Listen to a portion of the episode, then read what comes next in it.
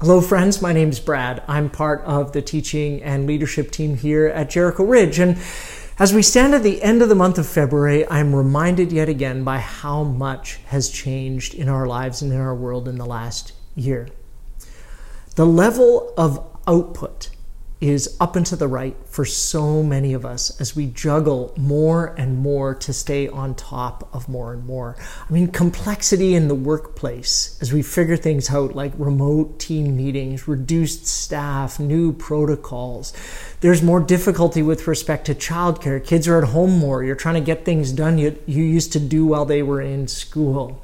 Some of you are nurses, but you didn't sign up or go into nursing to manage or be a part of COVID wards. Some of you are retail workers and you go into your place of employment under the complex set of conditions brought on by a global pandemic. Some of you are in sales and your level of effort needed to make up the same amount of money has gone up and up. And even simple things in our lives take more effort. Now I have to worry about whether I'm going the right way down the aisle at the grocery store, or it's more complex to think about how to thank people, or how to keep in touch with aging loved ones, or how we move into a new home when friends can't come and help you pack up your stuff. And the list of things that's changed, big and small, goes on and on. And amidst all of that, many of us are working harder than ever emotionally, mentally, physically, and spiritually. And even though we're working harder than ever, sometimes it feels like we're just barely keeping our heads above water, and it can get, frankly, very tiring. And when we're faced with more challenges, which certainly as individuals and as a church family we have been this past year, I know what my response generally is. See, I grew up in a family of entrepreneurs and business people, and as challenges mounted, the response was always the same dial up the work ethic. I have in me some good old fashioned prairie boy Protestant work ethic, very, very deep in my bones. And so when things get harder, my immediate visceral response is I can do this, I just need to work harder. And so I will dial up my level of output to meet any new presenting challenge. And certainly, there is a time and place for that kind of response. And I've seen many of you do that and just rise to Herculean challenges over this past year. But there's also a shadow side to this response. And the danger comes when my internal messaging system begins to tell me that I have to continue output and I have to be productive in order to be valuable. That my worth is somehow connected to my work output. And I know for me, this can lead to a, being consumed with a bunch of shoulds and oughts, and for me to feel like I'm not doing enough even when I dial up and up the output. And if you find yourself in this situation, it's just time to acknowledge that life pre COVID was stressful, but life during COVID, under those types of conditions, can be downright exhausting. But what if I told you that there was an antidote for this kind of unhealthy work life imbalance? It's not a quick fix remedy per se, but it's a rhythm of life that, if you put it into practice, can help all of us who feel tired and worn out. This rhythm of life is an ancient one, and it's as vital for today's high tech, high stress world as it has ever been. See, we're in a teaching and exploration series on Sundays here at Jericho, in which we're unearthing and we're putting on the table a few pivotal spiritual practices that can help you and I establish health in all aspects of our lives. So, we talked two weeks ago about developing a rhythm of fasting. And so, if we were in person, I'd pause and I'd ask you, So, how are you doing with experimenting with that? Maybe during this season of Lent. But, you know, we're not in person because of COVID. And then last week, Meg and I talked about the rhythm and the discipline that it takes to belong and lean into life in Christian community, which is harder during a season like we're in. And so today I want to introduce or maybe reintroduce you to a rhythm of work and rest called the Sabbath. Now, Sabbath is a term which comes from an old Hebrew word, Shabbath, which means to stop or to cease or to rest.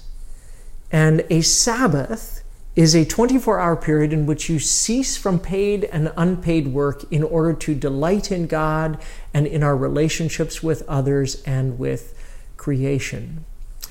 And maybe some of you have traveled to Israel, and you'll know that this is actually still in observance today. It begins on Friday night at sundown and continues until Saturday evening. Or uh, in our culture, Seventh day Adventists still hold fast to the Sabbath as Saturday. And the early Christian movement in the first century picked this up, but they moved it from Saturday to Sunday because they wanted to link it in with God's act of raising Jesus from the dead and making all things new. Dallas Willard, uh, in his book, The Great Omission, talks about how the Sabbath is perhaps one of the hardest things for us to put into practice in the modern world. It's difficult to, quote, just make space and attend to what is around you. Learn that you don't have to do to be. Accept the grace of doing nothing. Stay with it until you stop jerking and squirming. End quote. See, I find myself highly uncomfortable with and often out of practice and stumbling my way through this idea and practice of Sabbath.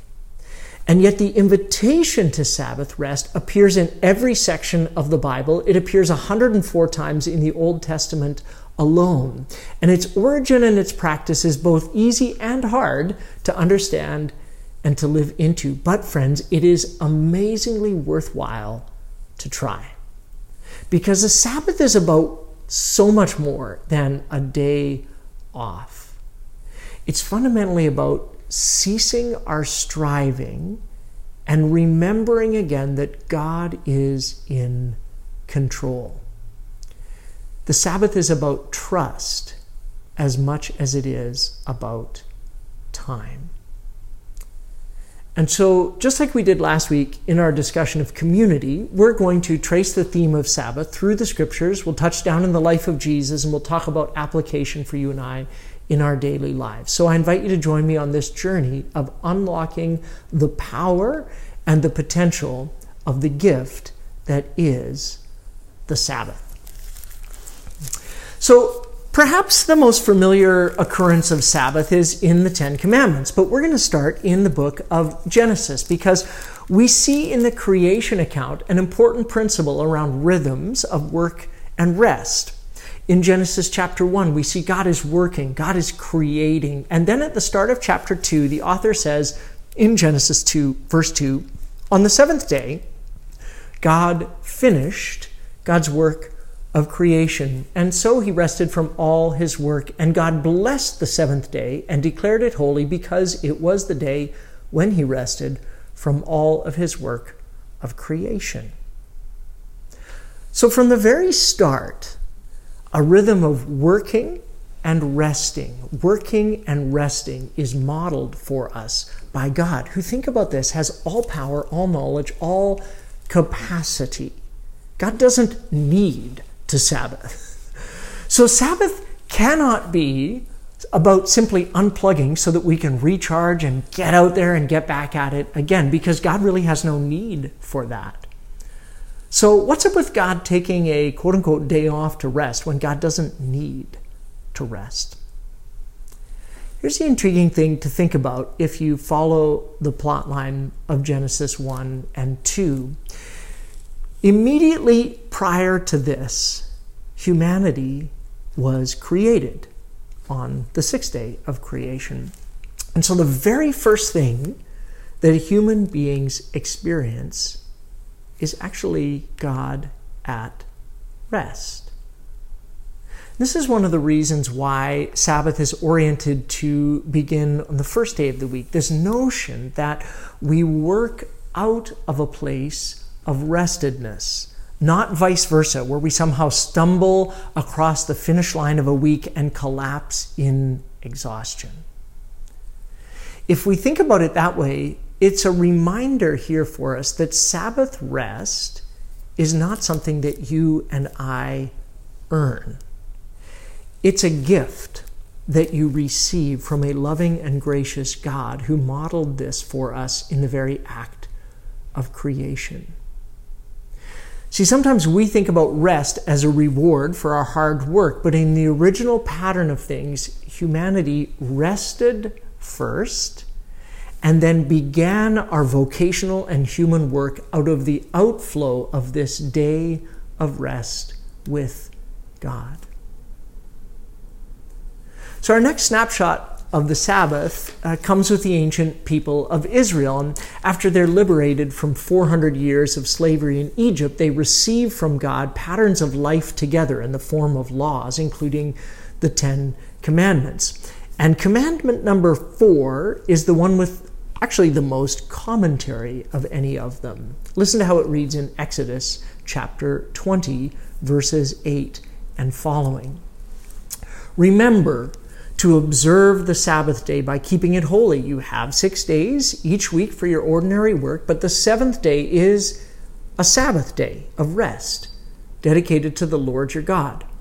On that day, no one in your household may do any work. That includes you, your sons and daughters, your male and female servants, your livestock, any foreigners living among you. For in six days the Lord made the heavens, the earth, the sea, everything in them, but on the seventh day he rested. And that is why the Lord blessed the Sabbath day and set it apart as holy. Remember, this is written to a group of people who have just been liberated from slavery. And slaves are defined by what they produce. And so, this is a group with a deeply unhealthy and a distorted relationship with work. But now they've been liberated.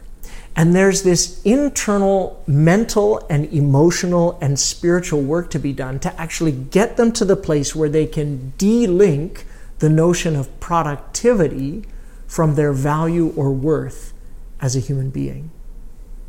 To move them, God needs to move them from valuing production to valuing presence and relationship. So it's like God is saying to them, listen, I want you to live out of a place of right relationships with me.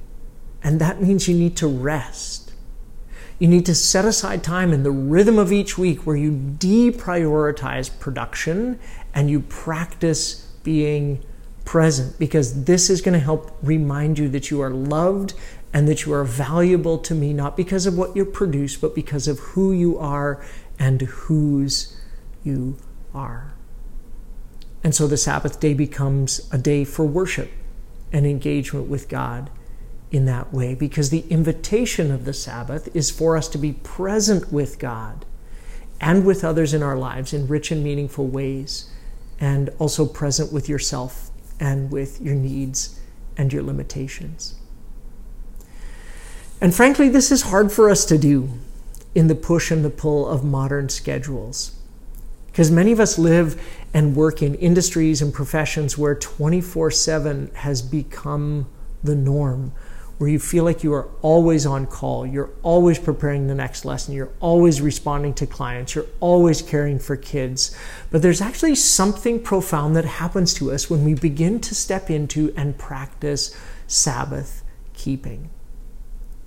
I want you to hear a story from my friend Joel in his own words.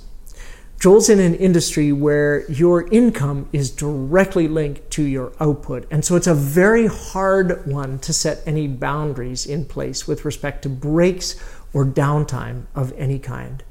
But several years back, Joel attempted an experiment in Sabbath keeping. And, well, I'll let him tell it in his own words.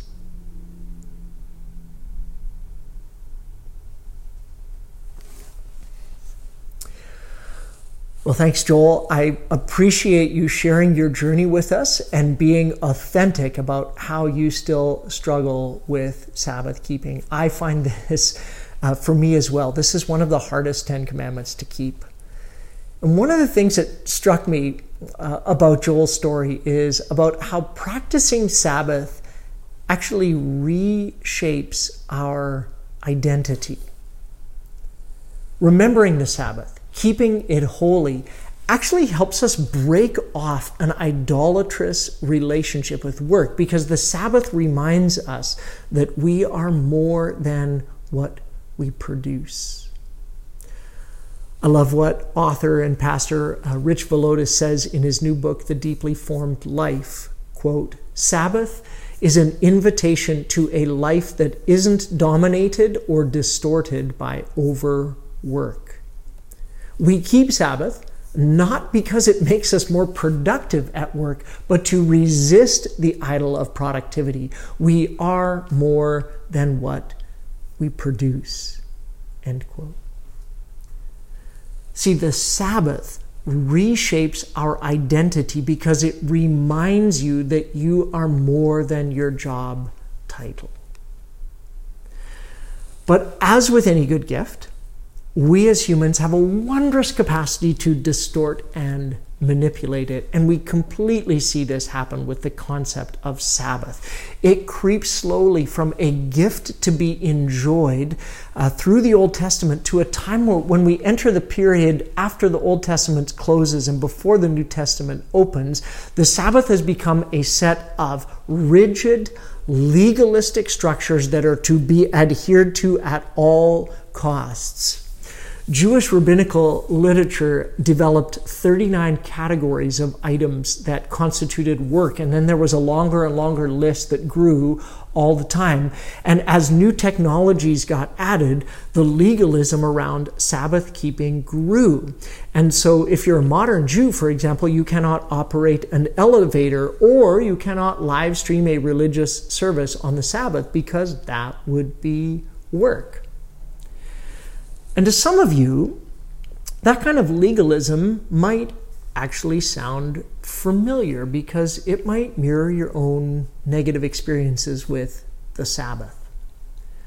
You might have grown up in a setting that was religious and where there were all kinds of strict rules about what could and couldn't happen on Sundays. Maybe you had to stay in your church clothes all day, or not shop on Sundays, even if your friends did or if you wanted to. And you had a lot of societal support for that because in 1906, Canada's Parliament actually passed the Lord's Day Act into law. It was pushed for by Presbyterians and Methodists who were interested in creating boundaries that could help reduce the opportunities for people to fall into sin by breaking the fourth commandment. And some of you are too young to recall this, but those laws actually held sway, and stores were closed one day a week until 1985 when the case went all the way to the Supreme Court. And then the law was overturned.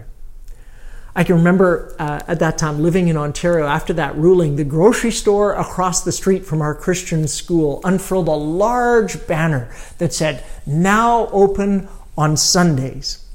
And the church responded with a larger, bigger banner that said, Been open on Sunday for years. Ah, the good old culture wars. But as with all respects of our lives, as Jesus centered people, we want to actually look at what Christ models for us and invites us into engagement with with respect to the Sabbath. And here we actually see a bit of a surprise. In reading the gospel accounts, we see that Jesus travels on the Sabbath, he heals on the Sabbath, he teaches on the Sabbath, and he eats on the Sabbath, all of which was frowned upon by the religious people and leadership of his days. And in doing this, Jesus is working to help both his disciples and his critics, and also us, to see the architecture that undergirds the Sabbath again and dust off all of those rules and legalism on top of it. And with many things, Jesus wants to help us understand that Sabbath keeping is not about getting exact regulations right. It is about getting relationship right. So look with me at Mark chapter 2 verse 23 to 28. And in Mark chapter 2, Jesus has really been pushing the envelope. He's been healing people on the Sabbath. He's been calling and inviting outsiders to follow him and come into his inner circle and his family. He teaches about fasting. And then he and his disciples get into trouble over what appears to be a clear breaking of Sabbatarian laws. Look with me at Mark chapter 2, starting in verse 23. One Sabbath day, as Jesus was walking through some grain fields, his disciples began breaking off heads of grain to eat. But the Pharisees said to Jesus, Look, why are they breaking the law by harvesting grain on the Sabbath? And Jesus said to them, uh, Haven't you ever read the scriptures, what David did when he and his companions were hungry? He went into the house of God during the days when Abiathar was the high priest, and he broke the law by eating the sacred loaves of bread that only the priests are allowed to eat. And then he also gave some to his companions. And then Jesus said to them, The Sabbath was made to meet the needs of people and not people to meet the requirements of the Sabbath. So the Son of Man is Lord even over the Sabbath. See, in this text, Jesus establishes an important relationship with Sabbath. He clarifies it he fulfills it, and he also redefines it without doing away with it. He helps us better understand who and what the Sabbath was made for. See, the legalistic impulse is to make and keep a set of rules. Well, you can eat grain, but you can't harvest grain on the Sabbath, in this example. But Jesus wants to return to the conversation about the purpose of the day of rest. He says the Sabbath was made to meet the needs of people. And so we have to ask, well, what is what are the needs of people? What need that's shared by all of us as human beings in all time did God design this rhythm of life to meet? And the answer might likely be that laboring six days and not seven meets our need for rest. We are not robots who can go and go and go and go. Pausing for a period of time each week is a gift that is designed to serve us and to bless us. And this gift is a wonderful gift and privilege. It's a benefit.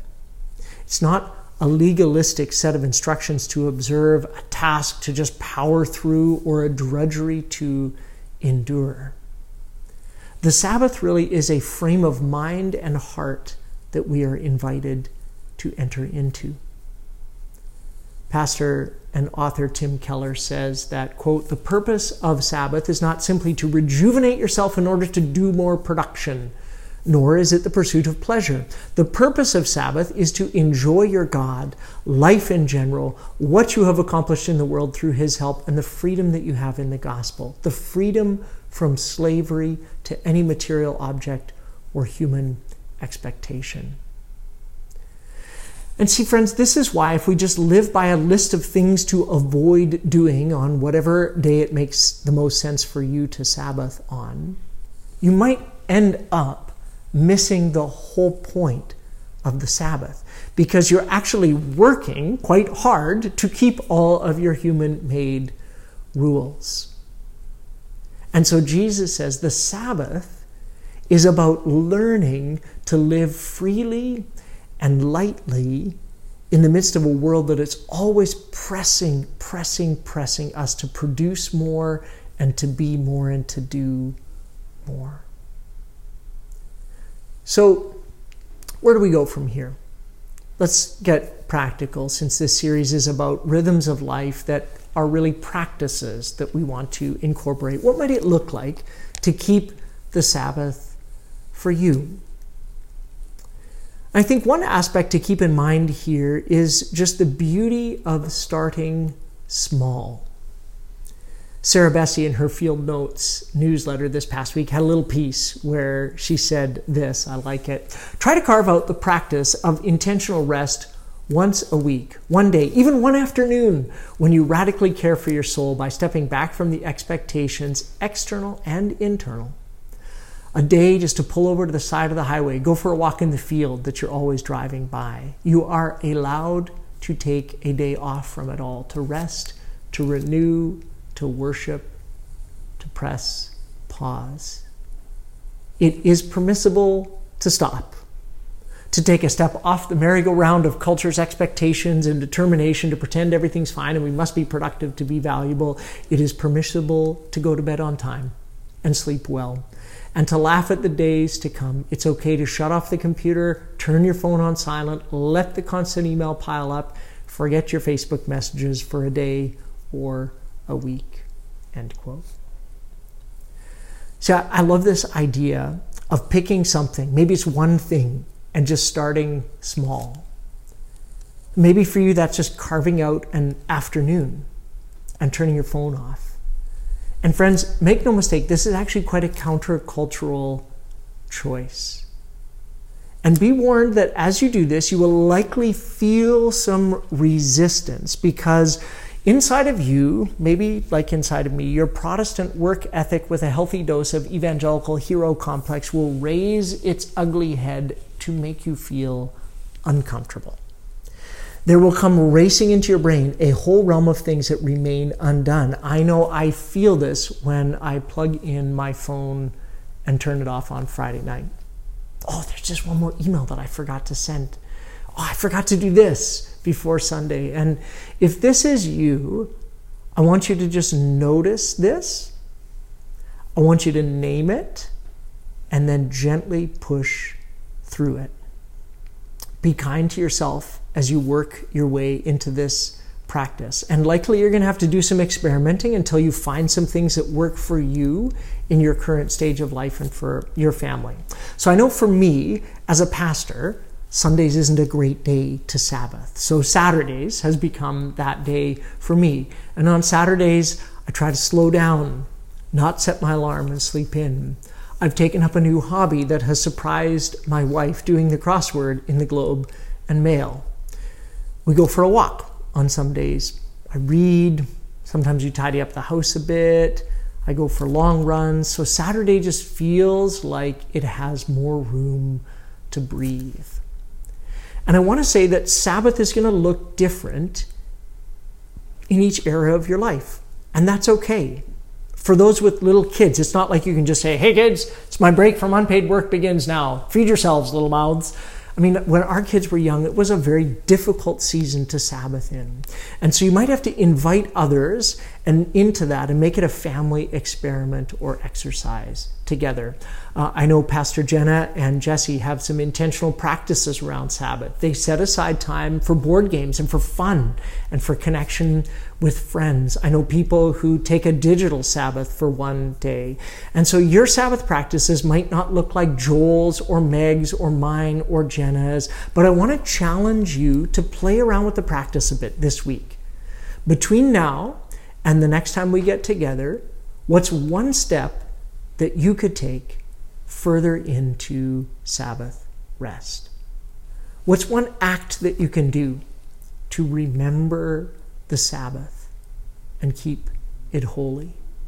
What's one thing you could say yes to to step into the joy and delight that God is setting out for us?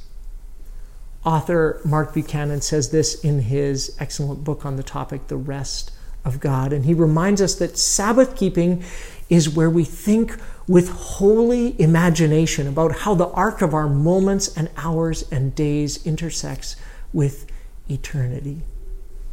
Friends, we get to enter into a rest that God offers us, not just someday or when COVID lifts or when you get a week's holiday, but today, now, this week in your everyday moments of your everyday life, would you slow down and receive the beautiful and holy gift that is the Sabbath? But you have to choose to receive it and to live into it more fully.